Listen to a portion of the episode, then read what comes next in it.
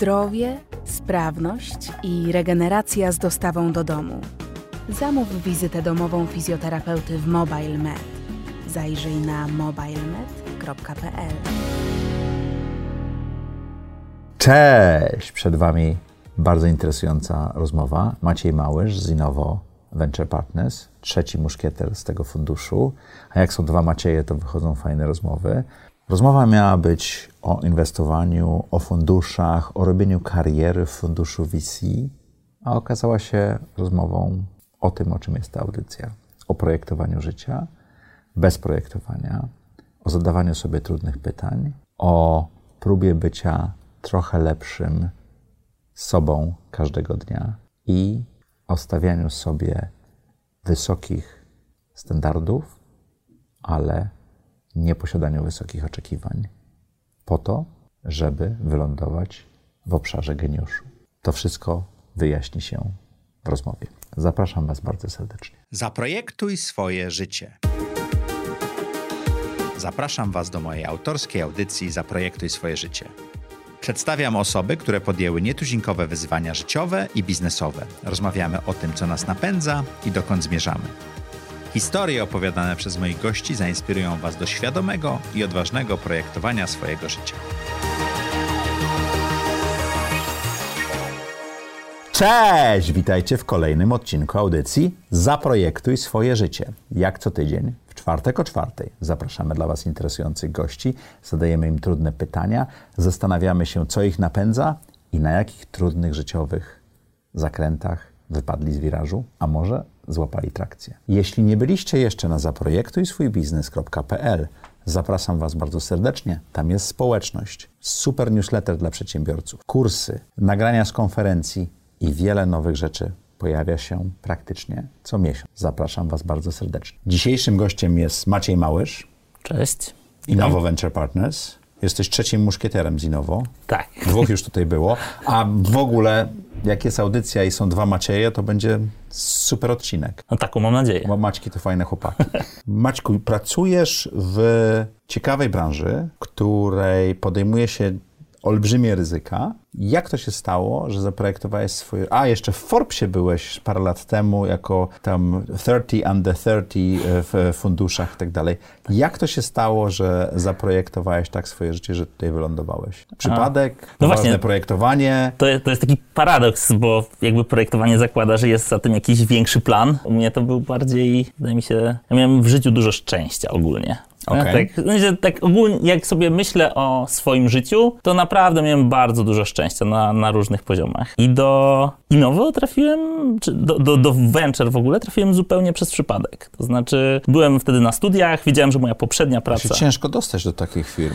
Wtedy było kilka openingów w ciągu roku, więc miałem szczęście, bo ja nie szukałem wtedy pracy. Ja wysłałem CV, bo wydawało mi się, że to jest ciekawe miejsce do pracy. Moja poprzednia praca, ja wcześniej budowałem modele ekonometryczne, dosyć szybko zorientowałem się, że to nie jest dla mnie, no, że to jest zbyt nudne, jakby nie, nie widzę w tym wartości. Sobie pomyślałem, no dobra, no to brzmi ciekawie. Zawsze lubiłem technologię, składanie komputerów, pisanie jakichś skryptów, tego typu rzeczy. To myślę, no dobra, to zobaczmy. No był rok 2012, to wtedy nie było jakby...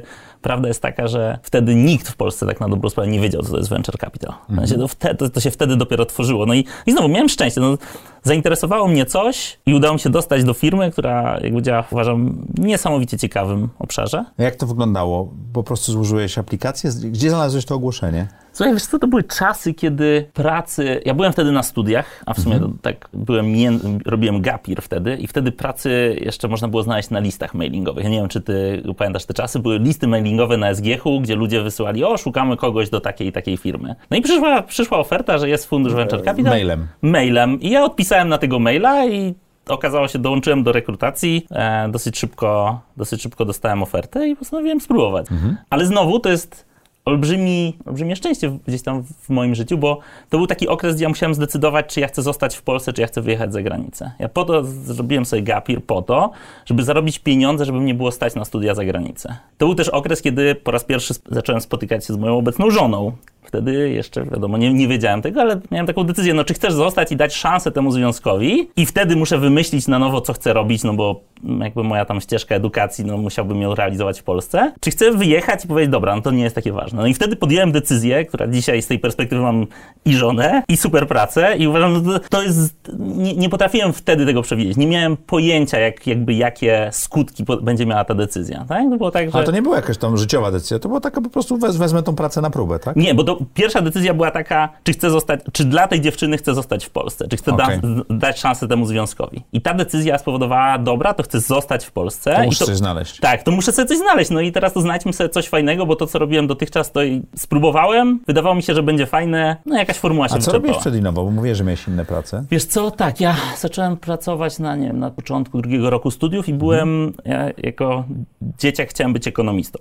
Nic wtedy o Ekonomia jest nauką bardzo teoretyczną, tak, dodajmy. tak, zgadza Taką- się. Ale wtedy, wiesz co, wydaje mi się, że ja mam dużo cech takich, które by tam pasowały ogólnie. Mhm. Znaczy ja miałem jako dzieciak miałem takie wyobrażenie, że ekonomista będzie w stanie rozwiązać problemy świata. I jak to jest, że pomoc, pomoc międzynarodowa jest taka nieefektywna i te kraje, ci ludzie w Afryce tacy biedni, no nic nie wiedziałem o życiu, ani jak to w rzeczywistości wygląda, tylko sobie wyobrażałem, że ten ekonomista to Bo wykresy się zgadzają. tak, bo wykresy, prze, przesuniemy wykresy, to na pewno będzie działać. No i, no i z perspektywy jestem z Lublina, więc z perspektywy jakby e, średniego miasta, no to się wydawało, no to SGH taka dobra szkoła, najlepsza szkoła w Polsce. A jeszcze pamiętam, nigdy tego nie zapomnę, moja mama powiedziała, no bo że ona słyszała, że na SGH to się pracodawcy ustawiają w kolejkach po tych absolwentów. Taka była percepcja, wiesz. Kiedyś tak było. No może tak, to czasy się zmieniają, ale to też wydaje mi się, że trochę i jakby to, to, to trochę nie miało znaczenia, bo ja w sumie nie chciałem iść, to, to, to, to głównie dotyczyło ludzi, powiedzmy firm, korpo i tak dalej, a ja chciałem być ekonomistą, nie? Więc poszedłem na SGH, to nie jest najlepszy wybór, jak ktoś chce być ekonomistą, to, to, to wydaje mi się, że to są lepsze miejsca. Long story short, poszedłem na SGH, zacząłem pracować w think tankach ekonomicznych, budowałem modele ekonometryczne, zajmowałem się rynkiem pracy. Czyli to, co chciałeś robić. Czyli to, co chciałem robić, co wydawało mi się, że chcę robić, dałem sobie szansę i się okazało, że to nie jest dla mnie. nie? Nudne? Nudne może nie, ale przełożenie na rzeczywistość postrzegałem na bardzo niskie. czyli bardzo teoretyczne to, co tak, mówiłem. Tak, no i w Polsce, i w Polsce a, jest, a gdzie chciałeś za granicę jechać? wiesz to do Londynu. No bo jakby... Ale op- też wokół ekonomii? tak, no bo miałem wtedy taki moment, że sobie myślę, no nie, no jakby tutaj już dalej się nie posunę, w sensie muszę pojechać, jeśli chcę dalej iść tą, tą ścieżką, to, to muszę znaleźć najlepsze miejsce, jakby, na które mnie stać, do Stanów nie było mnie wtedy stać, e, żeby pojechać na studia, w którym mogę się dalej rozwijać w tym kierunku. Bo uważałem, że da, no, poświęciłem już tam powiedzmy 3 lata swojego życia, mam jakieś doświadczenie zawodowe, więc myślałem sobie, że będzie mi łatwiej, nie? No takie... No i potem jak się okazało, że muszę wymyślić siebie trochę na nowo, to myślę sobie, no dobra, no to co jest, w sumie wiem, że to mnie, to, jest, to mnie tak bardzo nie ciekawi, spróbuję znaleźć coś, co mnie ciekawi. No i pojawiło się coś nowego, em, pomyślałem, czemu nie? No i dostałem się, równocześnie z tym, jak dostałem się na studia magisterskie, potem gap year na, na to dostałem się też do pracy do Innowo. I na czym polegała twoja praca w funduszu? Bo, bo praca w funduszu nie jest taka oczywista dla wszystkich. Może zdemystyfikujemy troszkę, co się robi w funduszu. Na czym polegała twoja pierwsza praca? Też modele pewno. Wiesz co, Co, co, to było za stanowisko? ja byłem Analityk? analitykiem albo analityk stażysta, już nie pamiętam. Junior Analytic To było, to tam, było tak? najbardziej, najbardziej wejściowa pozycja, jaką możesz mieć Czyli. Excel, Excel, Excel. Y, Powiedziałbym, to była wtedy bardzo mała organizacja, więc to fajnie, że jesteś, to pójdź kup sobie i skręć krzesło najpierw, bo przecież nikt tego za ciebie nie zrobi, a potem to trzeba... trochę jak rozmowa kwalifikacyjna do Ikei, co? No trochę tak, trochę tak, ale więc, więc robiliśmy dużo modeli, wydaje mi się, że wtedy, wiesz, y, Ale naprawdę skrę- skręcałeś to krzesło? oczywiście. I sam je kupowałeś? Ja śledziłem, kiedy są y, jakby promocje w Jusku na konkretny rodzaj krzesła, bo... Żeby- żeby- żeby- żeby kasy starczyło, tak? Dokładnie, żeby, żeby... No bo ekonomika małego funduszu, to też jest, jakby ludzie sobie wyobrażają, że fundusz to jest zawsze nie wiadomo co. Nasz pierwszy fundusz był relatywnie mały, miał 30 milionów złotych i tam tych środków na takie bieżące utrzymanie wcale nie było No tak masz dużo. 2% od Tak, masz inwestycji. 2% od, od, od aktywów. No ja tam byłem na szarym końcu wtedy jeszcze, no bo jakby no z racji pozycji i doświadczenia i wszystkiego. No więc byliśmy bardzo, wydaje mi się, bardzo, bardzo oszczędną organizacją. Ale, ale a propos krzeseł, to te fotele były kupowane na jakiejś super promocji w Ikei, bo były za pół ceny i pamiętam, że dwa odbierałem z Łodzi. No, Bo akurat jechałem coś tam załatwić i zobaczyłem, że są. Więc to po, początki audycji były równie y, oszczędne. Zresztą dalej jesteśmy Ale wydaje mi oszczędni. się, że większe rzeczy, jak startujesz, to musisz być oszczędny, no bo nie ma, jakby nie masz czego. Czyli nie idziesz do inwestorów po 10 milionów złotych i kupujesz sobie Ferrari jako samochód służbowy? No wiesz co, nie ja. Myślę, że to szybko by się się Ale skończyło. nie ma takich startupów w Polsce? Na pewno, inaczej, na pewno są, Ale niekoniecznie odnoszą sukcesy, tak? ale to nie jest droga do sukcesu moim zdaniem, nie? Nie, Okej. nie, nie w tej branży. Czyli skręciłeś swoje krzesło. Skręciłem swoje krzesło, a e, potem z, w, analizując promocję w Isku, tak? byłem bardzo dobrym analitykiem, wiesz, więc znalazłem najtańsze krzesła, które można najszybciej dostać, e, ale też... E, Ile, ile czasu ono ci służyło z tych 10 lat? O, bardzo długo. Sześć może? Okej. Bardzo długo. Dopiero, dopiero e, był taki Jak okres... nowe biuro braliście, Tak, no znaczy potem przeskoczyliśmy na jakiś czas do coworku, więc już Mhm. wtedy pożegnaliśmy się z krzesłami. Teraz mamy nowe biuro od niedawna, więc mamy już tym razem takie troszkę niekoniecznie z promocji jakby. Taki bardziej No profesjonalny. wiesz, jak pół zespołu będzie musiało zaraz chodzić do jakiegoś ortopedy albo kogoś, Mhm. uznaliśmy, tyle czasu spędzamy razem w pracy, musimy zrobić takie środowisko, w którym ludzie się będą dobrze Mhm. czuli i będą chcieli tam przychodzić i pracować i, i będzie im tam wygodnie. Nie? Dobra, odeszliśmy na bok z Do- tymi dokładnie. krzesłami, wracając do ciebie. Czyli byłeś analitykiem. Tak. Co robi analityk funduszu? Analityk funduszu co do zasady ma za zadanie wyszukiwać wszystkie najpotencjalnie ciekawe tematy, spotykać się z ludźmi, którzy je prowadzą i starać się zrobić taki tri- triaż, powiedzmy. Czyli Czyli jest takim radarem funduszu, Tak. gdzie, gdzie y, patrzy, co na rynku, ja- jakie projekty powstają, kim warto porozmawiać i przybliża je do komitetu inwestycyjnego już? Wiesz Jeszcze co, za szybko, to, to, nie? to, to, jest trochę za, za szybko. Jak jesteś analitykiem, to zazwyczaj nie masz mocy decyzyjnej. Czyli Mhm. spotykasz się z kimś i to, co jesteś w stanie zrobić, to jesteś w stanie napisać memo, em, takie krótkie memo ping na inwestycyjne. radarze, tak. Na zasadzie, dobra, słuchajcie, w zespole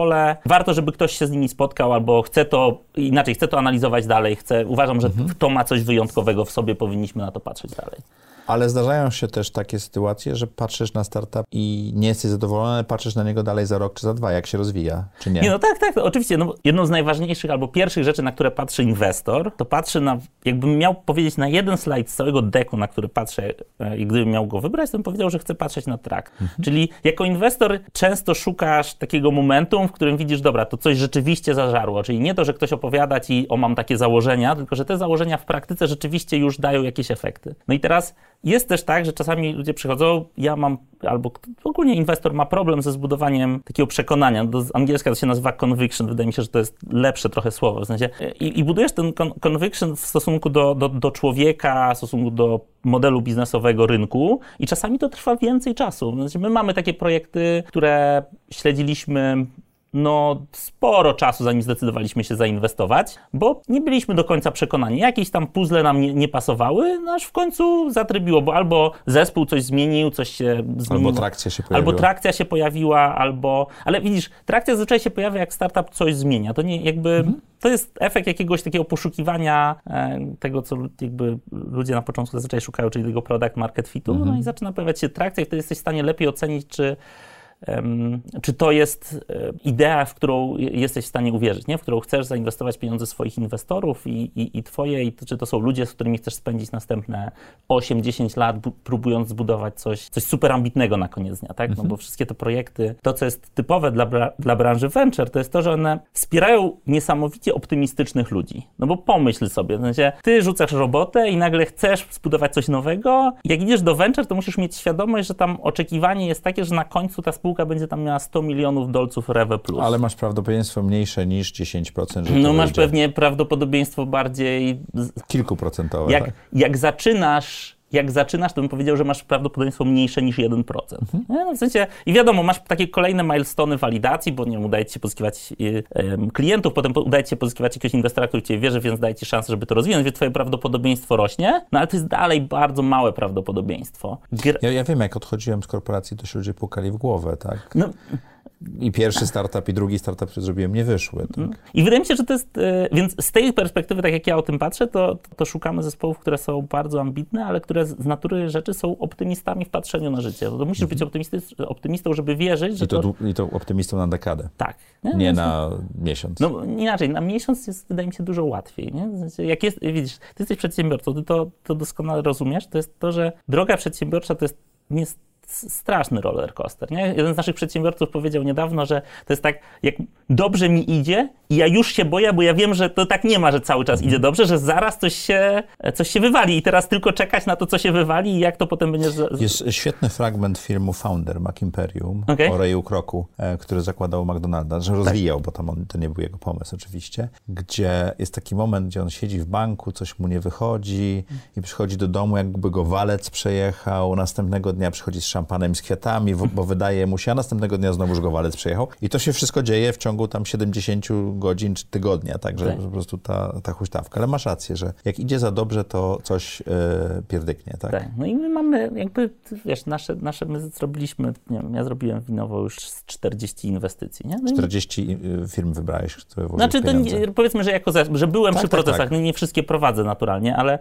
ale ile gdzieś, inwestycji prowadzisz w tej chwili? to inwest- w tym momencie prowadzę sześć inwestycji swoich. No, ale mówię, że zrobiłeś 40, miałeś Zro- jakąś myśl. tak, zrobiliśmy, zrobiliśmy 40 inwestycji i to bardzo dobrze widać. To znaczy, my mamy ten, tę, powiedzmy, przewagę z takiego punktu widzenia zarządzania jakimiś tam tymi emocjami i ryzykiem, że widzimy, że w niektórych spółkach idzie lepiej, w niektórych idzie gorzej i potem to się odwraca, ale my mamy pewną dywersyfikację. No to, co mają founderzy, to, to nie mają tego, co my. Sensie, nie- Oni robią biznes. jeden bet na jeden Tak. biznes. I ja muszę powiedzieć, że no, no nie wiem, dla mnie, szczególnie z tymi przedsiębiorcami, z którymi ja pracuję, to też jest jedną z naszych najważniejszych, wydaje mi się, aspektów naszej pracy, to jest być tam dla tych founderów, zarówno jak idzie dobrze, jak idzie źle, żeby być jakąś taką stałą, no bo ja, jakby życie pokazuje, że większość problemów, szczególnie biznesowych, da się rozwiązać, tak? W sensie, t- ale emocjonalny roller coaster, który jest związany z tym, że są jakieś nadzieje, które potem się nie materializują, albo jest, jest coś, co robisz ryzykownego i to się spełnia i nagle jest ekstaza, to takie, wydaje mi się, zapewnienie takiej stałości i bycie z tymi ludźmi i wtedy, kiedy jest dobrze i wtedy, kiedy jest źle, jest, e, jest ważną naszą rolą, ale to też powoduje, że my jakby, że ja to bardzo widzę, nie? W sensie ten, ten roller coaster tego. No i też na koniec dnia my też budujemy firmę, nie? W sensie dla mnie jest A bardzo... fundusz jest firmą, wiele osób to, o tym zapomina. E,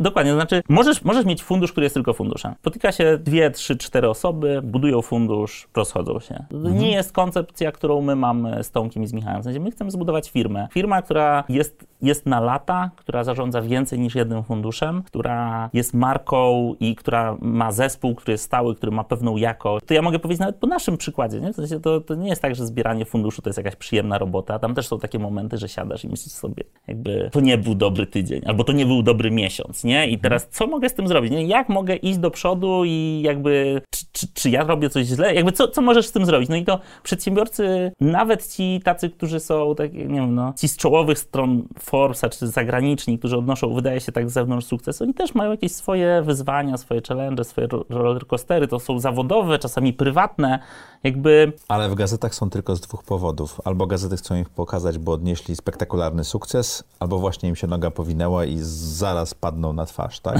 Bo tego środka nie pokazuje nikt, prawda? No nie, ale ja, ja nie wierzę w to, że jak ktoś odniósł spektakularny sukces, to to, wiesz, no, overnight success, który trwa 10 lat. Nie? Znaczy- Mhm. Albo dłużej. Albo dłużej. No i to nawet w, ja, moje doświadczenie jest takie, że dla wielu ludzi, nawet w momencie, w którym reszta ich otoczenia postrzega, że odnieś, odnieśli spektakularny sukces, to nie znaczy, że oni są szczęśliwi, to nie znaczy, że oni są zadowoleni, to nie znaczy, że ich życie jest łatwe. Oni nie? nawet mogą nie odczuwać tego sukcesu. Dokładnie, nie? W sensie, wydaje mi się, to, to jest, y, wprowadzamy jakąś mitologizację tych ludzi, których postrzegamy, gdzieś obserwujemy, Bo podążamy to się za nimi. dobrze czyta i dobrze To się, dobrze, sprzedaje. to się dobrze sprzedaje, ale ja, jakby wydaje mi się, że jest też taka warstwa, no każdy z nas jest człowiekiem, nie? W sensie, Mhm. lu, jakby wydaje się, że łatwiej jest o tym zapomnieć, to wydaje mi się, jest też bardzo prawdziwe w kontekście całej jakby popkultury, tak? No mamy ludzi, którzy w jakimś wąskim wycinku, nie wiem, są aktorami, piosenkarzami, no ale ekstrapolujemy ich jako autorytety też w innych dziedzinach i zakładamy, że oni są super, tak? Mogą być ludzie tacy jak my, to mogą być dobrzy ludzie, to mogą być źli ludzie. To wracając jeszcze do Twojej pracy w funduszu, bo Mhm. próbujemy zdemystyfikować, co to jest pracować dla funduszu. Co się stało, że Tomek i Michał zdecydowali się zaproponować Tobie partnership? Jak do tego doszło? Wydaje mi się, że to, to jest jakby, I co po- spowodowało, to, to jest było pewnie po, po siedmiu latach chyba, Po tak? siedmiu latach, No. tak. Wydaje mi się, że to jest. Oni pewnie powinni odpowiedzieć na to pytanie, bo to Ale jakby była ich decyzja. Z mojej perspektywy, z mojej perspektywy to jest tak. Jak po- popatrzysz sobie na moją ścieżkę, ja w 14-15 roku razem z Tomkiem i z Michałem razem z- byłem w tam w 14 procesach inwestycyjnych z tamtego Mhm. funduszu. Z pierwszego funduszu. Z pierwszego funduszu. Myśmy tam popełnili masę błędów. Tak? Mhm. nie mieliśmy pojęcia, co to jest venture capital. No ja dołączałem, nie miałem pojęcia, wydawało mi się, że to ciekawe. Ale znaleźliście Bóg. Znaleźć... I znowu wracam do tego, uważam, że mieliśmy w tym bardzo dużo szczęścia, tak obiektywnie. Mhm. I zrobiliśmy te inwestycje i wydaje mi się, że z każdą, jakby, więc miałem dosyć duże takie, wiedziałem już, jak wygląda ten proces technicznie. Widzie... Znaliśmy Booksy, więc trochę widzieliśmy, dobra, to są te projekty, które się udają. Nasze pierwsze portfolio miało 15 inwestycji. Można przyjąć, że 5 z nich było całkowicie nieudanych, w sensie tam na zero, 5 z nich było tam powiedzmy raz pieniądze, czyli też nieudane. 5 było takich, które naprawdę zrobiły dobre zwroty. Czasami bardzo dobre, czasami dobre. no tak, no ale powiedzmy, że więcej niż 5 razy pieniądze, no to już jest tak przyzwoicie powiedzmy. No i wśród nich jest wiadomo Booksy, ale nie tylko, no i tam wśród... Brand 24. Jest Brand24, mamy ECC Games, mamy Restaumatica, więc mamy i, i w tej grupie były spółki, które w pewnym momencie myśmy postrzegali, że to się nie może udać, a one się obróciły, nie? I trochę widzieli, zaczęliśmy, no trochę nasza rola to polega na tym, żeby znajdować tych ludzi, których, których wierzymy, że dadzą radę, ale też szukaniu pewnych wzorców, nie? I A nie jest tak, że niektóre z tych spółek, które nie odniosły sukcesu, wyglądały dużo lepiej e, na początku, prawda? Ja, ja mam takie porównanie do, jak idziesz oglądać wyścigi psów czy koni, to, to dopiero na mecie okazuje się, kto dojeżdża pierwszy na metę. Niezależnie jak ktoś wystartował, niezależnie jak bierze wiraż. No to prawda i dlatego też e, no, jakby powiedziałbym, że najgorsza, bo to, jeśli demystyfikujemy fundusz, no, naj, najgorsza rzecz, jak sobie pomyślisz o inwestowaniu w venture na wczesnym etapie, jest to, że masz bardzo, bardzo wolną, bardzo wolny feedback Te, loop. tezy, tezy się sprawdzają po Bo nie, no, 5-6 o- latach. Tak, Tak, no nasz e, przeciętny okres trzymania inwestycji w pierwszym funduszu to jest tam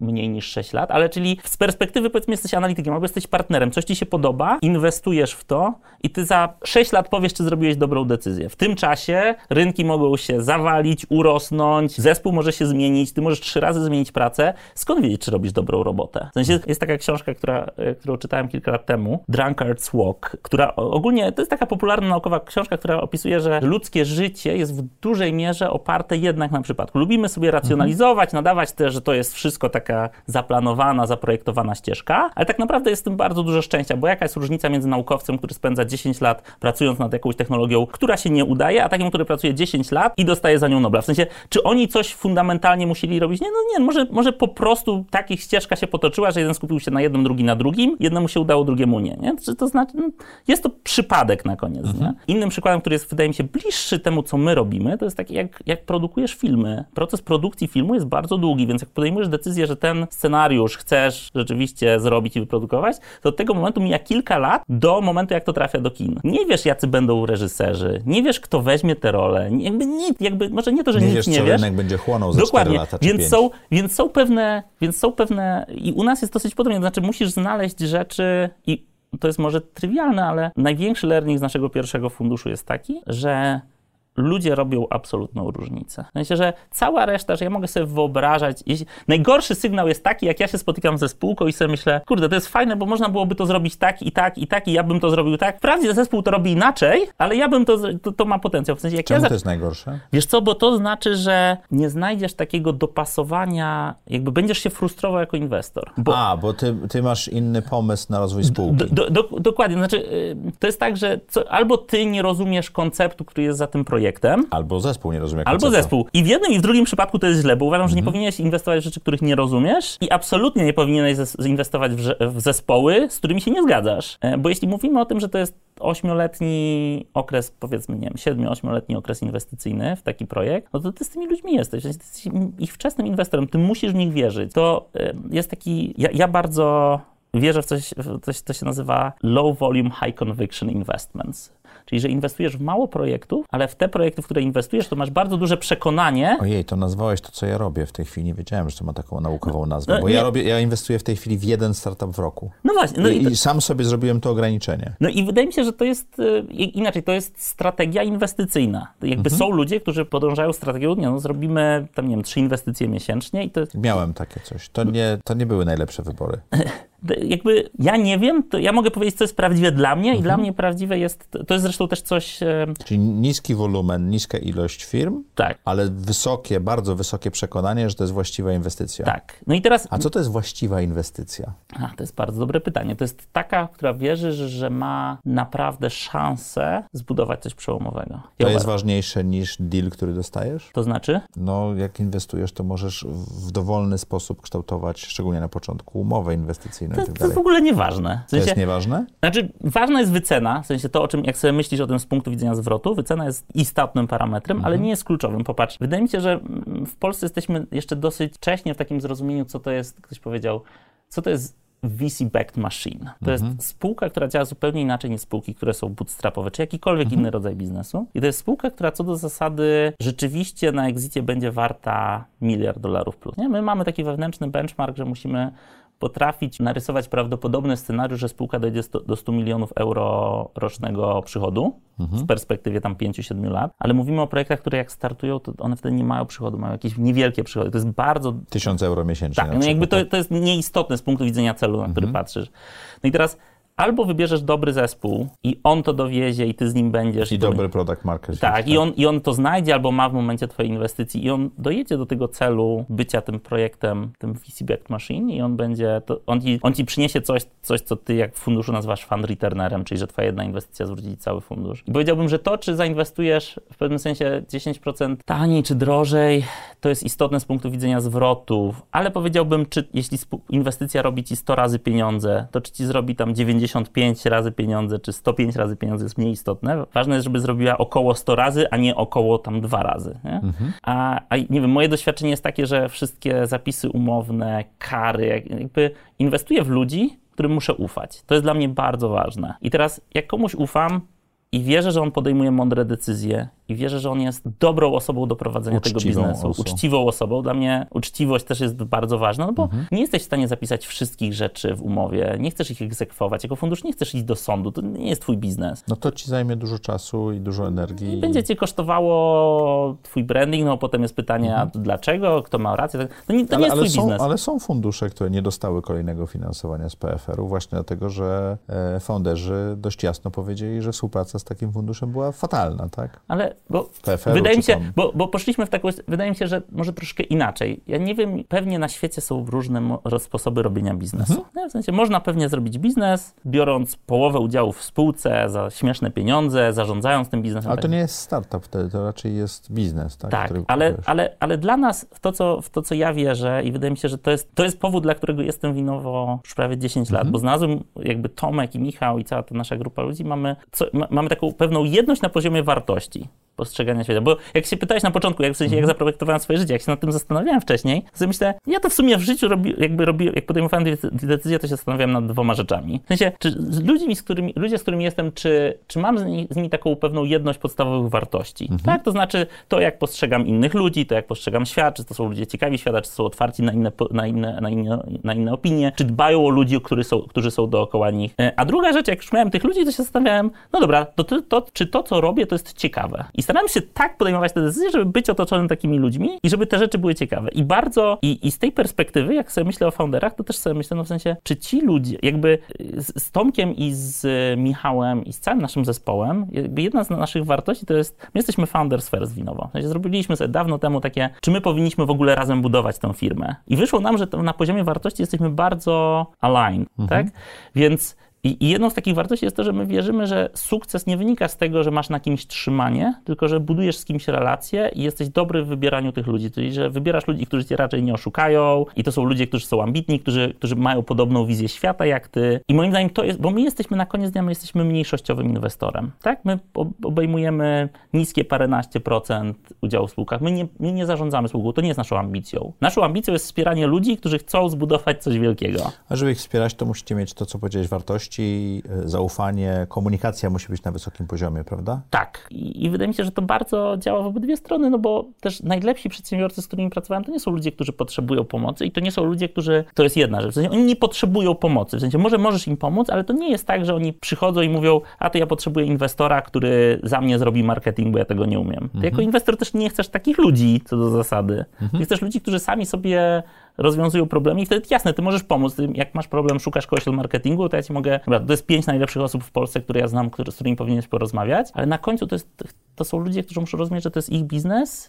Oni muszą mieć ten drive, żeby budować coś dużego. Czyli nie? inwestujecie w zaradnych właścicieli. Ambitnych, optymistycznych, zaradnych właścicieli, tak. Ciągle próbuję dojść do tego, jak to się stało, że zostałeś partnerem. E, Jakie to były cechy, czy jakie to były rzeczy, które ty robiłeś, które spowodowały, że po pierwsze wiedziałeś, że to jest to miejsce i nie zmieniłeś pracy relatywnie szybko, jak to jest teraz modne, a po drugie, co spowodowało, że ten sukces odniosłeś? Dobra, to żeby na tym się skupić i spróbować na to odpowiedzieć. Po pierwsze, wydaje mi się, że ja rosłem razem z tą organizacją. I to jest też prawdziwe jakby pewnie dla każdej, jakby dla każdej młodej organizacji, w sensie ona rośnie, więc ludzie w niej muszą z nią rosnąć, bo inaczej odpadają. Więc to był warunek konieczny. A druga rzecz jest taka, wydaje mi się, że byłem po prostu dobry w tym, co robiłem. W sensie brałem odpowiedź, jak dostawałem cokolwiek i to muszę powiedzieć jakby bardzo otwarcie, w sensie chłopaki dawali mi więcej odpowiedzialności niż ja bym powiedział, że jestem gotowy, nie? W sensie czasami tak było, że dostawałem jakieś zadanie, mówię, jasne, zrobię to, potem sobie myślę, dobra, czy ja na Ale pewno jak? jestem w stanie to dowieść, jakby jak to Czy zrobić. jest wideo na YouTube, który Dokład- powie, jak to dokład- zrobić, tak? Dokładnie, nie? Że, czy, czy, gdzie, gdzie mogę znaleźć wiedzę, jak to zrobić? No i, jakoś tak się układało, że byłem w stanie te rzeczy, do, brałem za nie odpowiedzialność i byłem w stanie je dowozić, ale też inaczej, no ja spędziłem dwa lata operacji, ponad dwa lata operacyjnie w spółkach. No, ja przez rok pracowałem w Booksy ze Stefanem, przez prawie rok pracowałem z Michałem w Brand24. W Booksy e, pracowałem nad produktem, w Brandzie pracowałem nad ich infrastrukturą e, bazodanową i miałem takie doświadczenie trochę z obydwu stron, znaczy, bo byłem inwestorem, potem przez dwa lata pracowałem operacyjnie w tych spółkach i też to jest dosyć ciekawe doświadczenie, jak jesteś inwestorem, a potem nagle stajesz się operacyjny i musisz pójść i przed boardem się spowiadać, jakby miałeś jakiś projekt, jak on idzie, czy dowozi, czy nie dowozi, czemu nie dowozi. Wyście to zrobili pomiędzy funduszami w pewnym momencie, Tak. żeby mieć y, ten okres, żeby przetrwać jako, jako Tak, no zespół. ekonomi ekonomika funduszu, który nie ma okresu inwestycyjnego jest bardzo trudna. Jest Tak. tam po prostu mało pieniędzy. No i trzeba było coś robić. Akurat oby, w obydwu tych przypadkach było tak, że, że i Michał i Stefan mieli... Potrzebowali. Tak, mieli otwarte rekrutacje, które było dosyć ciężko zapewnić, a ja miałem A wiedzę, a B no też byłem na miejscu, byłem do, dostępny. Więc i wydaje mi się, że te doświadczenia one bardzo pomaga, takie operacyjne doświadczenie bardzo pomaga w rozmawianiu ze startupami. Czy zmieniły ci perspektywę jako inwestora te dwa lata pracy? O pewnie,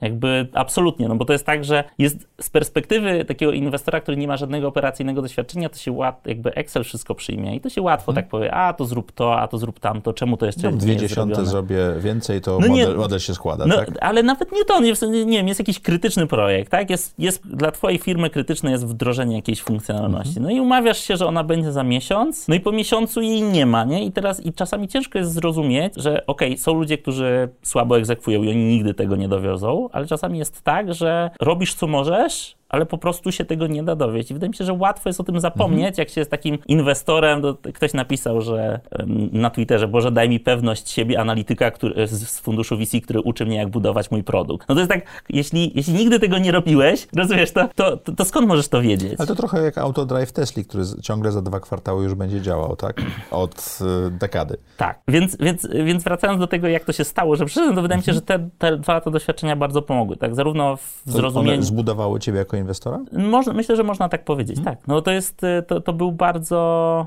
bardzo sobie cenię ten czas spędzony z... Czyli z punktu widzenia osób, zespołach. myślałyby o pracy w funduszu, to to doświadczenie jest ważne, żeby być w jakimś startupie, w jakiejś roli, żeby od środka zrozumieć tą mechanikę i tą socjologię działania startupu, prawda? Tak. I wydaje mi się, że rzecz, która jest ważna w, takim, w tym podejściu, to jest po pierwsze, my duży nacisk kładziemy na to, żeby jednak jak przychodzą do nas nasi przedsiębiorcy, czy nawet nie nasi, tacy, którzy, z którymi rozmawiamy, to jednak, żeby ludzie, z którymi oni roz, rozmawiali, to nie byli ludzie oderwani od rzeczywistości. Czyli żeby mieli tą pokorę i żeby rozumieli, że budowanie takiego biznesu jest naprawdę ciężkie. I teraz wydaje mi się, że doświadczenie operacyjne się tego uczy, że to jest po prostu ciężka robota i taka pewna empatia do tych founderów jest dla nas bardzo ważna. To jest jedna rzecz. Druga rzecz jest taka, że jak jest, spędzasz czas operacyjnie, to budujesz jakąś swoją wiedzę domenową, więc idealnie umiesz coś zrobić lepiej, jesteś w stanie w jakimś wąskim, może bo wąskim aspekcie, ale wnieść wartość founderowi. To Michał, mój wspólnik, no, on jest, uważam, mistrzem świata marketingu. W sensie naprawdę, no, jego doświadczenie wcześniejsze, zarówno z korporacji, jak i z, e, z Rocket Internet, no, on po prostu ma tą I wiedzę. z Booksy, bo on w tak, Booksy i w Booksy jest, jest w stanie być partnerem merytorycznym dla, dla founderów. Więc jak jesteś opera- spędza się kilka lat operacyjnie w startupie, to budujesz tą wiedzę, wiedzę, więc stajesz się partnerem dla tych founderów i w obszarze pewnym możesz im pomóc. Trzecia rzecz, bym powiedział, która też jest istotna, to jest taka, jak widzisz to od środka, to to się trochę demistyfikuje, trochę to, co my próbujemy robić, to się trochę demistyfikuje, to znaczy ty widzisz, jak te procesy rzeczywiście wyglądają, widzisz, gdzie to trzeszczy, słyszysz, co ludzie mówią. E, widzisz, gdzie to pęka. E, do, dokładnie. I potem jak stajesz po drugiej stronie, to myślisz sobie, no dobra, no proces pozyskiwania inwestora to jest proces sprzedażowy, tak? Że się ty sprzedajesz. Mhm. No ale ty jako inwestor masz za zadanie zrozumieć, no dobra, czy to ma w sobie coś rzeczywiście wartościowego, czy to jest wszystko piękna fasada, a za tym to tam wszystko, wszystko się sypie, nie? Nasze doświadczenie jest takie, że nawet w dobrych startupach na, na początku wszystko trzyma się na trytytki. No ale pytanie, czy to potem ci albo ludzie... Albo na srebrną też. Albo potem. na srebrną też. No i to pytanie, czy ci ludzie potem są w stanie zbudować z tego większą organizację? Mhm. E, I wydaje mi się, że takie zrozumienie tego i potem e, też e, w rozmowach z founderami próba zrozumienia, gdzie oni naprawdę są, co oni naprawdę mają, a co jest tylko takim jakby pięknym slajdem albo piękną opowieścią, to czas operacyjny bardzo w tym pomaga. Przemek Budkowski opowiadał, jak tutaj siedział, że banery reklamowe to on w kanwie robi po północy, jak ma czas, tak? No tak. Bo, a jest CEO startupu, który ma szansę być unicornem, tak? No tak, no to jest... E, to jest normalne. Wydaje mi się, że to jest bardzo, bardzo normalne. Mhm. Nie? Znaczy to, nie da się tego, tego momentu przeskoczyć, to nie jest tak, że jakby to jest bardzo ciężka praca. W sensie... Jak przeszedłeś na rolę partnera, twój sposób wynagradzania czy zarabiania pieniędzy się zmienił, prawda? Bo jesteś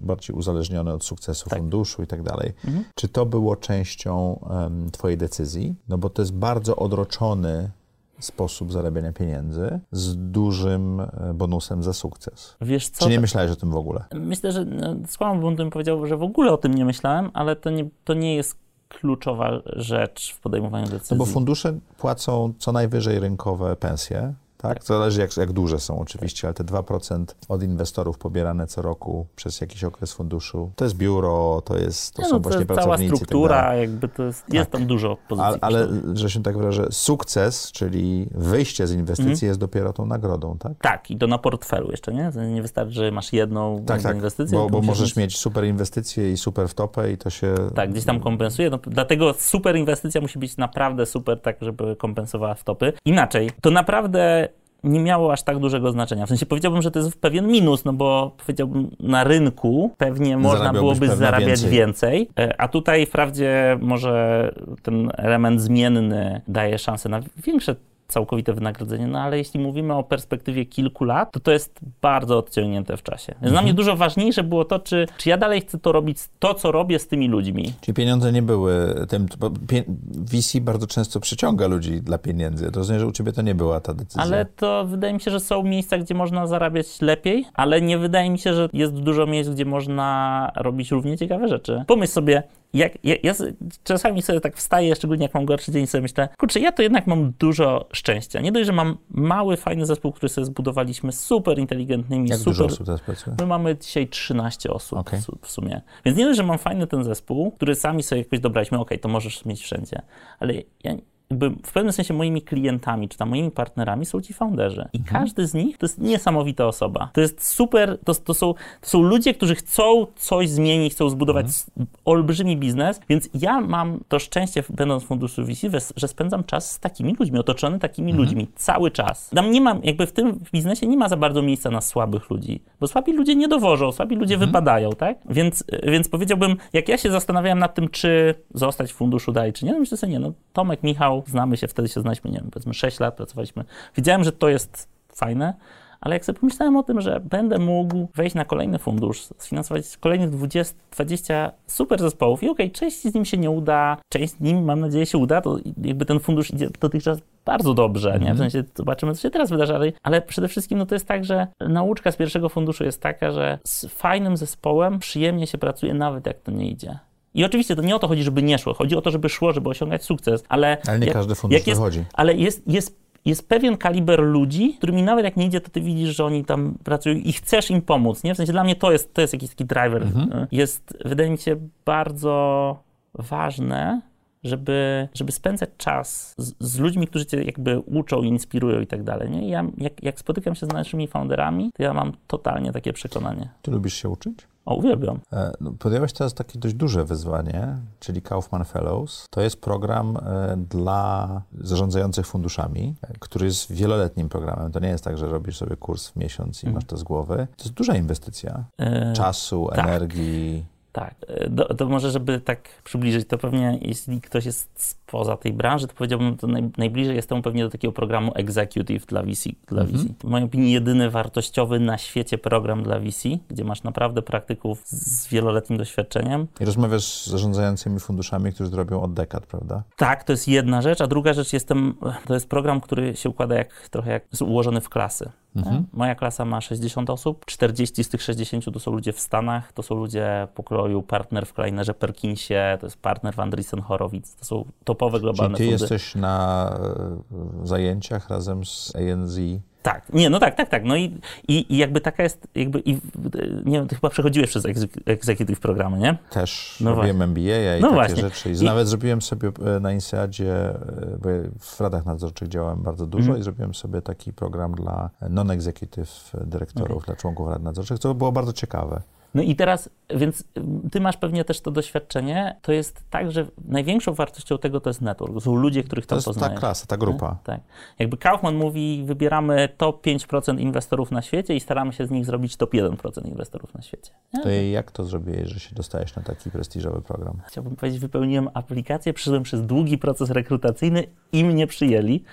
Em, nie no, to jest... A skąd pomysł, żeby to zrobić? Dyskutowaliśmy dużo z Tomkiem i z Michałem, jak możemy być lepsi w tym, co robimy. I trochę e, realizacja była taka, że no, dużo się uczymy na naszych własnych błędach, ale fajnie byłoby też się pouczyć na błędach innych ludzi i zaczerpnąć trochę z tego, czego e, może nie mamy, czyli tych wielu lat doświadczeń branży. No i teraz w Stanach ta branża działa powiedzmy 40 lat. Są tam ludzie, którzy zarobili na tym olbrzymie pieniądze, są ludzie, którzy stracili na tym olbrzymie pieniądze, więc spróbujmy znaleźć sposób, żeby trochę tak, nie jestem w stanie zrobić undergrada na Stanfordzie, żeby mieć ten network tam na miejscu, więc the next best thing to jest e, pójść tam i razem z tymi ludźmi dalej się rozwijać. I to, to jest olbrzymia inwestycja, bo ten program kosztuje, sam program kosztuje 80 tysięcy dolarów, plus wszystkie koszty, które mniej więcej Trzeba podwajają. to. polecieć, spotkać Trzeba się. polecieć, spotkać, tak? On trwa dwa lata, e, ale to jest też bardzo duże zaangażowanie czasowe. To znaczy, to jest powiedzmy, że tydzień w kwartale. Mhm. No ale tydzień w kwartale dla osoby, która równolegle pracuje full time i ma. Tydzień w kwartale na wyjazdach. No, tak. Ale oprócz tego pewno jeszcze jest tydzień, który trzeba zrobić rzeczy, prawda? Tak, tak. No i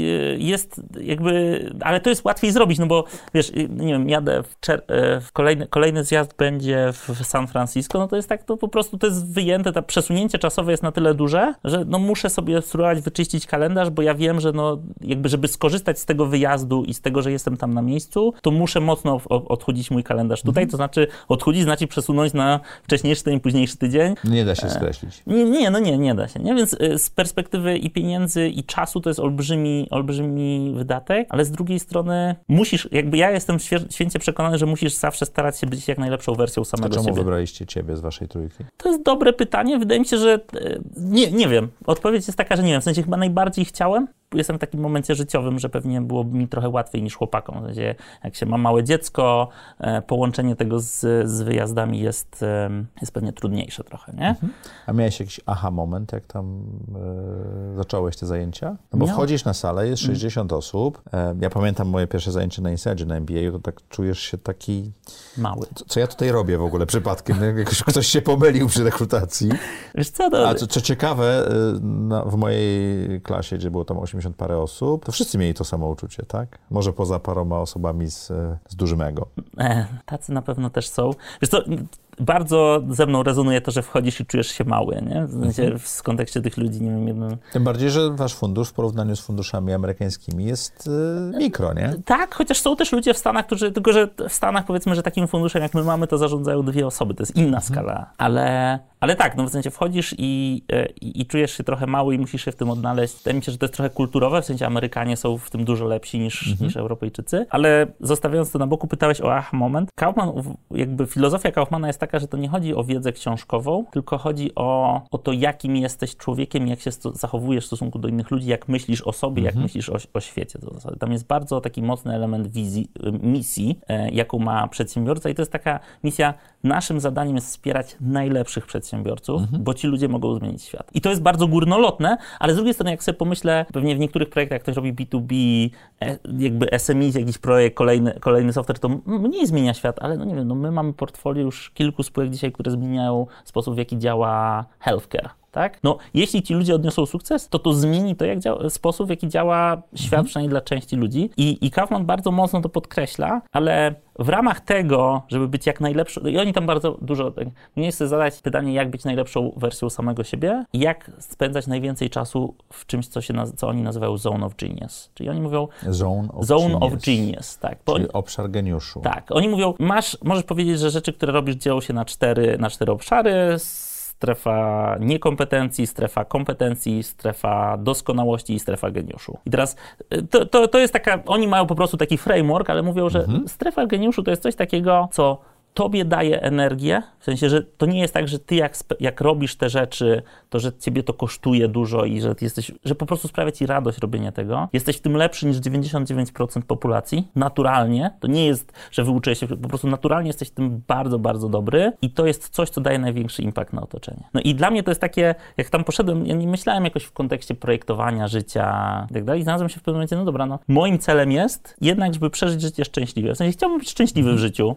I teraz wydaje mi się, że jednym z elementów to jest takie pewne spełnienie i robienie fokusowanie się na rzeczach, w których jestem dobry i które da, dają też Czyli otoczenie. dążenie coś. do tego obszaru geniuszu. Tak. W życiu. Dokładnie. No i teraz to jest, powiedziałbym, że ten program, ten taki dla mnie aha moment, to jest jakby lepsze poznawanie siebie. Lepsze poznawanie jest takie ćwiczenie na przykład, e, które nam dali. No dobra, to weźcie dwa tygodnie ze swojego kalendarza i zaznaczcie, które z tych rzeczy w waszym kalendarzu to są rzeczy, które uważasz, że dały ci energię i dały i miały im wpływ na otoczenie, a które rzeczy kosztowały cię energię i może jakby niekoniecznie to było najlepsze spożytkowanie twojego czasu. Robisz sobie takie rezumę swojego kalendarza za dwa tygodnie i tak. robisz sobie plusy i minusy, tak? Nie, no bardziej patrzysz sobie, jak spędziłem ostatnie dwa tygodnie i myślę sobie, dobra, to może na tym, może to spotkanie, czy ja w ogóle musiałem być na tym spotkaniu, mhm. czy to mhm. było dobre wykorzystanie mojego czasu? Czy może zamiast tego, może to powinien robić ktoś inny, albo może dało się to zrobić inaczej, żebyś ty jak najwięcej czasu mógł spędzać na rzeczach, w których jesteś super dobry, które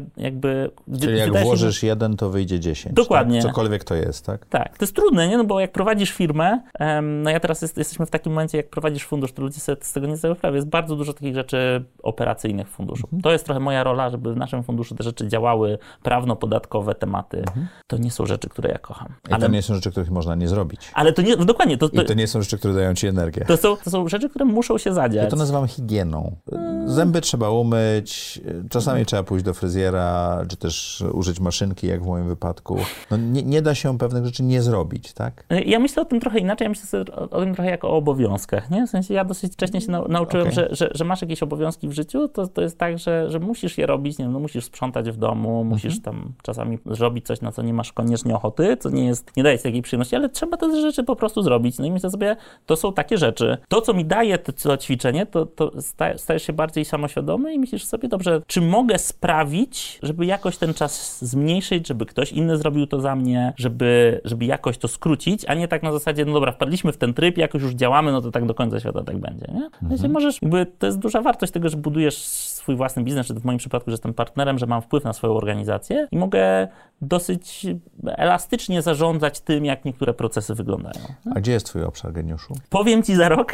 E, powiedziałbym, na dzisiaj, e, na, na, dzisiaj z tej, z tej analizy wyszło, że, że mam takie, że nie, właśnie o to chodzi, ja nie mam takiego jasnego obszaru geniuszu. Ja się bardzo szybko uczę rzeczy, bardzo szybko się uczę rzeczy. Jestem bardzo ciekawy świata, w sensie sprawia mi olbrzymią przyjemność jakby poznawanie i zrozumienie nawet bardziej skomplikowanych konceptów. A trzecia rzecz jest taka, że ja nie mam potrzeby, ja, ja bardzo lubię pomagać ludziom, czyli ja nie muszę być pierwszą osobą, która wiesz, która gdzieś tam, ja nie muszę być founderem, ale bardzo dużo satysfakcji sprawia mi bycie z kimś i sprawianie, żeby ta osoba osiągała swoje cele. Czyli jak pracujesz w obszarze geniuszu, to jesteś szczęśliwy, tak? tak? Jesteś tak. szczęśliwy. Zawodowo tak bez problemu, mhm. wydaje mi się. Zawodowo, zawodowo tak, natomiast na szczęście wpływa też, wiesz, no nie tylko życie zawodowe, ale też życie prywatne. No i mhm. z tym bywa jakby różnie, nie? E, mhm. zupełnie szczerze. My mam, ja, ja mam akurat taką, moja, moja, życiowa historia jest taka, że od kilku lat razem z żoną e, staramy się o, e, o powiększenie naszej rodziny i to jakby absolutnie nie wychodzi. No i to, to jest taki aspekt, który powoduje, że nawet jak masz jakąś satysfakcję i tam w życiu zawodowym ci wychodzi, to jednak zawsze wracasz do domu i myślisz sobie, kurczę, no coś tam, coś tam nie działa i, i jest w tym dużo takiej frustracji i żyć, takiej nie, mm, bezsilności, nie? E, I powiedziałbym, że to jest taki aspekt, który pewnie dzisiaj jest dla mnie największym challenge'em, tak? W sensie jakbym miał powiedzieć szczerze, no dobra, no w sensie chcesz być, jak chcę, tak powiedziałem, chcę, chciał, chciałbym być szczęśliwym człowiekiem w życiu, nie? No to jest coś takiego, co stoi, stoi na, na, na drodze. Jest temat, który trzeba przepracować, który może nam się uda, może nam się nie uda rozwiązać, ale, ale to jest, no, no to jest, e, to jest coś pewnie, co bym powiedział, największa, największa taka bariera, jakby To jest trudne. Łatwe nie jest. Nie? Jak sobie radzisz z takimi emocjami? To jest dobre pytanie. Powiedziałbym, po pierwsze, mam grupę ludzi wokół siebie, którzy jakby, z którymi mogę je przeżywać razem, nie? W sensie, Okej. że nie muszę... To jest, w Polsce to jest, wydaje mi się, trochę taki temat tabu, to znaczy wszystkie takie bardziej prywatne, intymne obszary, to nie, no, często jest tak, że wiesz, ktoś przychodzi i pyta, co tam u ciebie słychać, no i ty, nie wiem, Wszystko okej. jakby jest, jest fantastycznie, nie? Znaczy, w głowie sobie układasz jakieś historie, układasz sobie w głowie historię, co, to co możesz powiedzieć, żeby to było w miarę prawda, ale żeby nie, nie pokazać tego, nie? W sensie takie pokazywanie pewnej słabości i ułomności jest, wydaje mi się, no nie wiem, no, no, to nie jest norma, ludzie nie chcą tego robić, no to jest okej. Znaczy ja się nie zgodzę, że w Polsce tak jest w pewnych grupach i obszarach być może tak jest. Może. Ja się nie spotykam z nieautentycznymi ludźmi, jeśli, A, no to- jeśli tylko mogę. No, no właśnie, ale to jest, to jest jakaś twoja decyzja, ale wydaje mi się, że też nawet, nie wiem, z mojej perspektywy jest trudne, nie? W sensie nie chcesz tak pokazywać wszystkich swoich słabości tam na zewnątrz. No ale jakby pytałeś jak sobie z tym radzę, więc mam takich ludzi, mam, mam takich ludzi, z którymi mogę jakby to przeżywać. No, mam moją żonę, którą jakby, wiesz, jest pewnie największe szczęście. Jak mówiłem, że jestem szczęśliwym człowiekiem, to sobie pomyślę o tym, no, najszczęśliwsza decyzja, którą, najlepsza decyzja, jaką podjąłem, to jest wtedy, żeby dać szansę tej relacji, która teraz się przerodziła w małżeństwo, mimo tych problemów, to jest, uważam, najlepsza rzecz, która mnie w życiu spotkała, nie? W sensie no, z perspektywy dnia dzisiejszego. Więc mamy siebie i to jest y, mm, też y, w pewnym momencie zaczęliśmy pracować z psychologiem, no bo to są, są bardzo poważne rzeczy. Wydaje mi się, że ciężko jest tak zupełnie samemu do tego podejść i zrozumieć to i radzić sobie z własnymi emocjami i z emocjami drugiej osoby, no bo to nie jest tak, że jesteś tym sam. I E, jeszcze emocjami między wami. tak, i emocjami między nami, nie? Ale wydaje mi się, że ta zdolność do pewnej komunikacji, do otwartej komunikacji, to jest klucz. No w sensie nie wyobrażam sobie, jakbym miał być zupełnie z tym sam. A był taki moment na początku, gdzie była taka tendencja, dobra, w sensie, no to jakby e, ja jestem przyzwyczajony do tego, że każdy problem da się rozwiązać, nie? W sensie w biznesie, no w biznesie w sumie tak jest. W zasadzie można przyjąć, że każdy problem da się rozwiązać. No to w życiu nie zawsze. Wiesz co, no, to- jest tak, że nie masz, na, jakby są rzeczy, które możesz robić, e, ale to nie zawsze musi się udać. Jest taki koncept, e, który jest dosyć, e, którym rozmawiałem ostatnio z, z moim wspólnikiem Tomkiem, e, który on ukradł chyba od e, Darii Abramowicz, która jest psychologiem Igi Świątek, że coś takiego, że masz low expectation, hi- high standard, no nie? Czyli, że, że starasz się robić wszystko najlepiej jak się da, ale nie masz za dużych oczekiwań. I wtedy albo się uda, albo się nie uda. Trochę tak w kontekście Igi, że... Czyli y, pracujesz na mistrzostwo, ale go nie oczekujesz. Tak, to znaczy, że skupiasz się na tym, żeby dobrze zrobić swoją robotę, ale nie zawsze nie na masz wpływ- wyniku. Ale nie zawsze, ale nie, właśnie, ponieważ nie masz na wpływu na wynik tak do końca, to skupiasz się na tym, żeby dobrze robić swoją robotę. No i to, to wymaga bardzo dużo pokory, no bo to może znaczyć, że wiesz, że włożyłeś masę pracy, masę wysiłku, to jest też I nic. i nic, nie? I wydaje mi się, to, to A była... to przedsiębiorczości też bardzo często wychodzi, że są ludzie, którzy świetnie coś robią, ale to nie wychodzi, tak? Dokładnie, no i to, to, to, to jest to, co ci mówiłem. W sensie wydaje mi się, że to wszystko jest jakoś powyłączone. To ta moja wiara w to, że no, czasami po prostu musisz mieć trochę szczęścia w życiu, albo czasami masz trochę pecha w życiu. Wydaje mi się, że dla mnie osobiście to była taka olbrzymia lekcja pokory, no bo jak, sobie po, jak sobie o sobie myślę, to myślę sobie, nie, no miałem bardzo szczęśliwe ży życie, tak ogólnie, nie miałem jakichś większych chorób, wychowałem się w szczęśliwym domu, kochającym, miałem dobrą edukację, dobrze sobie radziłem w szkole, wszystko się układało, nie? I wiesz, i dostałem, i dostałem pracę, i pr pracowałem w jednym miejscu, w drugim miejscu, dostałem pracę w funduszu, w, tym funduszu awansowałem, pracuję z super ludźmi, e, mam super żonę i nagle bach, nie? W sensie i, kurde, no i robię wszystko tak, jak robiłem, staram się, high standards, szukasz lekarza tego, ale nie wychodzi, nie wygrywa. I jakby, i coś się zmienia, nie? I całe życie, można powiedzieć, w pewnym sensie całe życie wygrywałeś, nagle przegrywasz i nie wiesz, co dalej. I wydaje mi się, że to była, to, to dla mnie jest cały czas taka lekcja tego, no, lekcja pokory w życiu. Tak Low się może- expectations pomagają. tak. No to jest taki, e, powiedziałbym, przez ostatnie kilka lat e, duży aspekt mojego życia. Dziękuję Macieju, że się tym podzieliłeś. To też pokazuje nam, że ludzie, z którymi rozmawiamy, są, no, ma- mają 360 stopni osobowości, życia i tak dalej, a nie tylko te pierwsze strony gazet, czy też e, niesamowite sukcesy. E, w audycji Zaprojektuj swoje życie jest taki moment, gdzie zaczynamy zadawać trudne pytania. Możemy to zrobić? Spróbujmy. Dobrze. O najlepszej decyzji w swoim życiu już mówiłeś. Co daje ci najwięcej energii czy satysfakcji w życiu? Możliwość spędzania czasu z ludźmi lepszymi ode mnie, szczerze, w sensie postrzegam, że moi wspólnicy są lepsi ode mnie, postrzegam, że moja żona jest lepsza ode mnie, postrzegam, że nasi founderzy są lepsi ode mnie, jako ludzie, jako specjaliści w tym, co robią, to daje mi olbrzymią radość, nie? W sensie to mhm. powoduje, że codziennie rano chce mi się wstawać do pracy. Czyli żyjesz tym mottem, że jeżeli jesteś najmądrzejszą osobą w pokoju, to zmień o, pokój, tak? Absolutnie, absolutnie. Jak wygląda twój typowy dzień? Wstaję nie za wcześnie.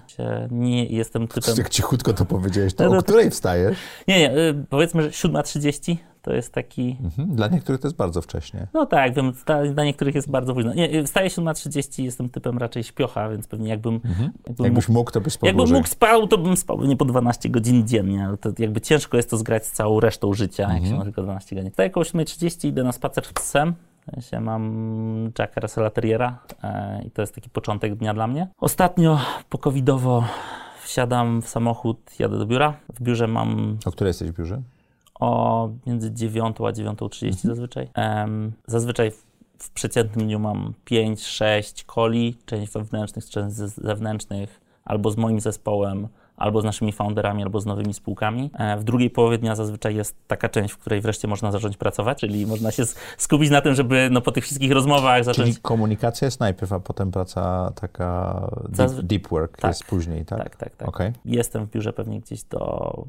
Te, no w zależności od tego, jakie są potrzeby, nie? W sensie to nie jest typ pracy, która jest 9 to 5, raczej, więc e, powiedzmy, że gdzieś o 19 e, zawijam się do domu. No i w, w domu zazwyczaj jemy z żoną kolację i, i wtedy albo czytamy książki, albo coś oglądamy, albo jeszcze pracuję, jak jest coś jeszcze do zrobienia. Pracujesz w weekendy? Staram się nie. Mhm. Staram się nie pracować. To nie jest takie proste, ale ro, robię wszystko, co mogę, żeby optymalizuję czas od poniedziałku do piątku po to, żeby ten weekend mieć jednak dla, dla rodziny. Firmy w waszym portfelu też są e, w różnych strefach czasowych. Jak to godzisz? Jak Stefan mieszka w e, San Francisco? Stefan mieszka w Chociaż San Francisco. Miami teraz, nie wiem gdzie on już Teraz Ste Stefan, na, na moment nagrywania tego odcinka Stefan mieszka w Miami. Okej. Okay. Co się może zmienić za miesiąc. Tak? Jakby tak, jakby Stefan jest... Ale mieszka w Stanach i to daje nie, 6 do 9 godzin tak, różnicy. Ja, ja, ze Stefanem, ja ze Stefanem na bieżąco aż tak bardzo nie pracuję. A nie jest tym, tym portfelu, którym ty zarządzasz? Tak? Nie, nie, nie, okay. nie, ale z mojego portfela, no nie wiem, często, spółki z mojego portfela też często latają do Stanów, no bo to jest mhm. tak, że masz tam klientów, masz tam inwestorów, chcesz się z nimi spotykać osobiście. E, zazwyczaj e, takie ma, ma, komunikacja ze spółkami odbywa się zazwyczaj na dwa sposoby, czyli masz albo boardy, które są, czy tam takie check-iny, które są w kalendarzu włożone mhm. i one zazwyczaj są dostosowane. Jeśli to jest ktoś w amerykańskiej strefie czasowej, to to jest po, po południu. południu. Jak to jest ktoś w Europie, to zazwyczaj to jest w pierwszej połowie dnia i to masz wbite w kalendarz. Poza tym masz taką asynchroniczną albo ad hocową, wiesz, no ze wszystkimi founderami jesteśmy na WhatsAppie. To prawda jest taka, że to jest, nie da się prowadzić tego biznesu i tak powiedzieć, no, że się odcinasz, nie? No w sensie mhm. czasami jest jakieś, jakaś rzecz do przegadania albo jest jakiś problem do rozwiązania, no i wtedy to jest WhatsApp, no i wtedy to trochę niezależnie, czy to jest, wiesz, poniedziałek 9 rano, czy to jest piątek 23, no to, to staram się być tam dla tych ludzi, nie? W sensie to nie jest mhm. tak, że jeśli oni uważają, że to jest moment, w którym potrzebują jesteś zawsze coś dostępny? odbić. Tak, Czy no, ni niestety, nie, nie, znaczy inaczej, niestety jestem trochę przyspawany do telefonu, w sensie mhm. jestem cały czas na telefonie, więc co jest, y, uważam, taką rzeczą, na którą myślę, że powinienem popracować trochę, ale jestem cały czas dostępny. I wiadomo, ja preferuję asynchroniczną komunikację, bo ona pozwala ci lepiej zarządzić swoim czasem, ale to nie zawsze jest możliwe. Czasami się coś dzieje i czasami chcesz po prostu odbić od kogoś na szybko myśli. I wydaje mi się, że to jest nasza rola, żeby być tam dla tych ludzi. Ja mhm. rozmawiałem z takim, a, a propos Kaufmana, jedna z fajnych rzeczy, którą, do której popnął mnie Kaufman, to jest znalezienie sobie mentora. E, to jest coś, o czym jakoś wcześniej nigdy mi do tego nie przyszło e, tego i mam, jakby mam teraz dwóch mentorów. Jeden z nich to jest inwestor, który jest na, na globalnej liście Midasa, czyli najlepszych inwestorów venture capital i się go pytałem, słuchaj, no jak to robisz, jak, jakby co ty dajesz tym spółkom? No, przez 10 lat inwestujesz, jesteś, na, jesteś w topowy, wśród topowych inwestorów, w sensie jak wygląda, co ty oferujesz tym spółkom? On mówi, ja tam po prostu dla nich jestem. W sensie, jak... Czyli jesteś, żeby mieli lustro, żeby mog... ściana, żeby odbić i, że i ucho, zale... żeby wysłuchać, tak? Ale tak, ale jakby też jesteś taki, Stefan to kiedyś o nas powiedział ogólnie, jak, jakby o to, że my jesteśmy jak trochę jak scyzoryk szwajcarski, nie? W sensie to nie mhm. jest tak, że musisz mieć jedną rzecz, one trick pony. W sensie budowanie biznesu to jest wiele różnych wyzwań mhm. i czasami w którejś wyzna... wyz... wyzwaniu potrzebujesz wsparcia albo potrzebujesz coś przedyskutować. Ja się nauczyłem, że ja nie jestem w stanie większości rzeczy zrobić sam, bo są ludzie, którzy robią to lepiej ode mhm. mnie. Więc to, co ja się staram robić, staram się zrozumieć, dobra, to czy znam kogoś, kto w danej konkretnej sytuacji będzie komuś w stanie pomóc. Czasami to jest to, że chcesz tam być, a czasami to jest tak, że musisz kogoś z kimś połączyć. To a propos e, tego mówię, że jesteś przyspawany telefonu i tak dalej, mhm. ale to spróbujemy znaleźć inne miejsce. Czy jest coś, co mógłbyś przestać teraz robić, co poprawiłoby twoje samopoczucie albo spowodowało twój rozwój? Bo mm. dokładać do talerza to jest łatwo, ale zdjąć to zawsze się zastanawiamy.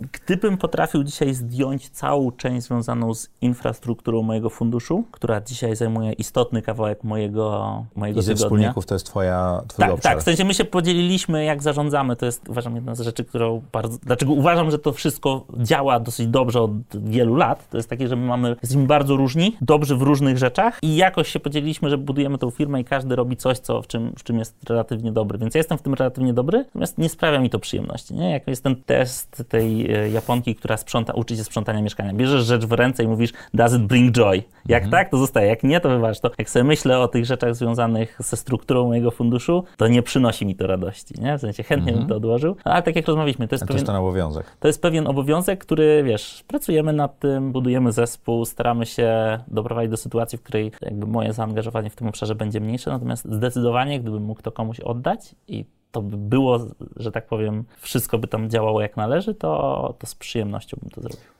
Macieju, jaką masz supermoc? Poza tym, że mógłbym spać 12 godzin dziennie. e... Nie wiem, czy to jest supermoc. Są tacy, co twierdzą, że to niemożliwe. Ja kiedyś to testowałem, to jest możliwe, ale tylko przez pewien moment, kiedy twój organizm potrzebuje odzyskać siłę. Potem nie jest to potrzebne. No mo może tak, nie? W sensie nigdy nie miałem tak długiego okresu, żeby móc to przetestować. Ale, ale wracając, jaka jest moja supermoc? Powiedziałbym, że naprawdę zależy mi na ludziach dookoła mnie, nie? Więc, w sensie, mhm. więc jestem w stanie zrobić bardzo dużo i być bardzo efektywny w tym, jeśli komuś, kto jest w tym moim kręgu, jest jakby jest taka potrzeba. Co wydaje mi się, że w kontekście naszych relacji i głębokości relacji, które budujemy z founderami jest bardzo, bardzo istotne. Czego nauczyła Cię pandemia? Że lubię pracę z biura. O. Przez myślę, ponad rok myślałem, że praca z domu jest super fajna, aż zaczęliśmy, po, po pewnym momencie zaczęliśmy powoli przechodzić do biura i zorientowałem się, że uwielbiam spędzać czas z moim zespołem tak też. Na żywo. Na żywo. W sensie fajnie jest popracować Myślę, z domu. W 3D, a nie w 2D, tak, jak dokładnie. ja nazywam, tak? Tak, tak, Bo tak. ten ekran to jest jednak 2D. Tak. A druga rzecz jeszcze, którą mnie nauczyła, to ta, że dzięki pandemii moja babcia, która ma tam ponad 90 lat, nauczyła się obsługiwać WhatsAppa, więc taka jest tak, jakaś taka nauczka, to jest taka, trzeba tej rodzinie pokazywać te technologie, bo to jednak sprawia, że, że, że mimo, że oni są gdzieś tam później, może w życiu, może to nie jest dla nich naturalne, ale to jestem przekonany, że to jest coś, co ja nigdy, bez pandemii nigdy bym nie pomyślał, że to jest w ogóle możliwe. Nie, totalnie, dali radę, E, im to wnosi wartość, nam to wnosi wartość, to jest super mhm. fajne. To na początku pandemii był taki mem, kto nas zdigitalizował, tam był A, B, nie pamiętam no. C, a D to była pandemia i 98% to było właśnie ta odpowiedź, także no. potrzeba wymusiła to. No. Książka która? Książka, która ostatnio pozwoliła mi trochę uciec od rzeczywistości, to jest Project Hail Mary. O, super. To jest E, Andy Weir w ogóle świetnie. Uważam, że e, Marsjanin był fenomenalną książką i uważam, że projekt Hail Mary jest jeszcze lepsze. Więc... Ta środkowa o Księżycu, to, Artemis chyba się nazywał. Tak, do tego nie, ja tego nie czytałem. A. Ja tego nie czytałem. E, ja dosyć, to jest taka pewna skaza moja, że jakby, ponieważ mam mało, mam mało czasu na takie rzeczy jak czytanie książek, więc robię mocną selekcję i patrzę, dobra, to co jest takie, że wydaje się, że ma szansę, żeby być petardą. No i to miało bardzo mocne recenzje, no i się nie zawiodłem, więc e, uważam, że jeśli ktoś tego jeszcze nie czytał, a lubi klimaty dookoła e, science fiction, to bardzo, bardzo polecam. Mhm. To nie science fiction, fantasy Brandon Sanderson ci polecam, jeżeli nie znasz tego autora. Nie, z e, przyjemnością. Tylko książki mają po, jeżeli słuchasz, po 50-60 godzin. Wow. tak, i to, ale to jest ten sam poziom, co Andy Weir w najlepszym okay. momencie, przy czym trochę inna ta Przepraszamy wszystkich, którzy liczyli na książkę biznesową. Czasami trzeba też się rozerwać. A potem, jeżeli chodzi o książ książki biznesowe, bardzo często można w trzech stronach y, wyciągnąć tą wiedzę, prawda? Tak, ale też wydaje mi się, że nie może, całe życie nie może być o, pra o pracy. Nie? W sensie, wydaje mi się, dla mnie książka jest czymś takim od dziecka, jakby E, formą pewnego escapizmu, tak? W sensie, no jest jakaś rzeczywistość, coś tam się, cokolwiek się tam w życiu dzieje, to masz tę książkę, coś się, można się oderwać trochę od tego, co, co nas tam otacza, co jest ważne dla higieny głowy. No nie można cały czas myśleć tylko o jednym, moim zdaniem. Macieju, co chciałbyś, żeby słuchacze i widzowie audycji Projekty Swoje Życie zapamiętali z tej rozmowy? No, że Innowo to jest najlepszy fundusz w Nie, nie, to, bo- przepraszam, płatnej promocji nie robimy. Jeszcze raz. Czy to jest bezpłatnej promocji? A, In- Innowo jest naprawdę rewelacyjnym funduszem na polskim rynku, to potwierdzam. A teraz wracając do innych rzeczy z tej rozmowy. Wydaje mi się tak, pierwsze, że wszyscy jesteśmy ludźmi, a po drugie, że bardzo, że, że warto starać się być jak najlepszą wersją samego siebie. To jest mocne. Trochę tak z golfa, że trzeba być ciut lepszym kolejnego dnia.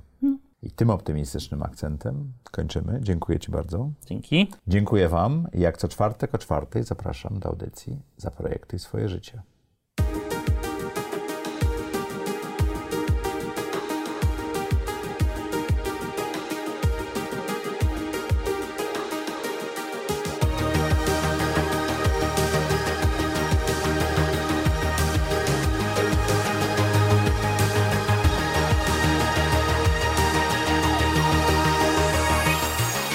Zaprojektuj swoje życie.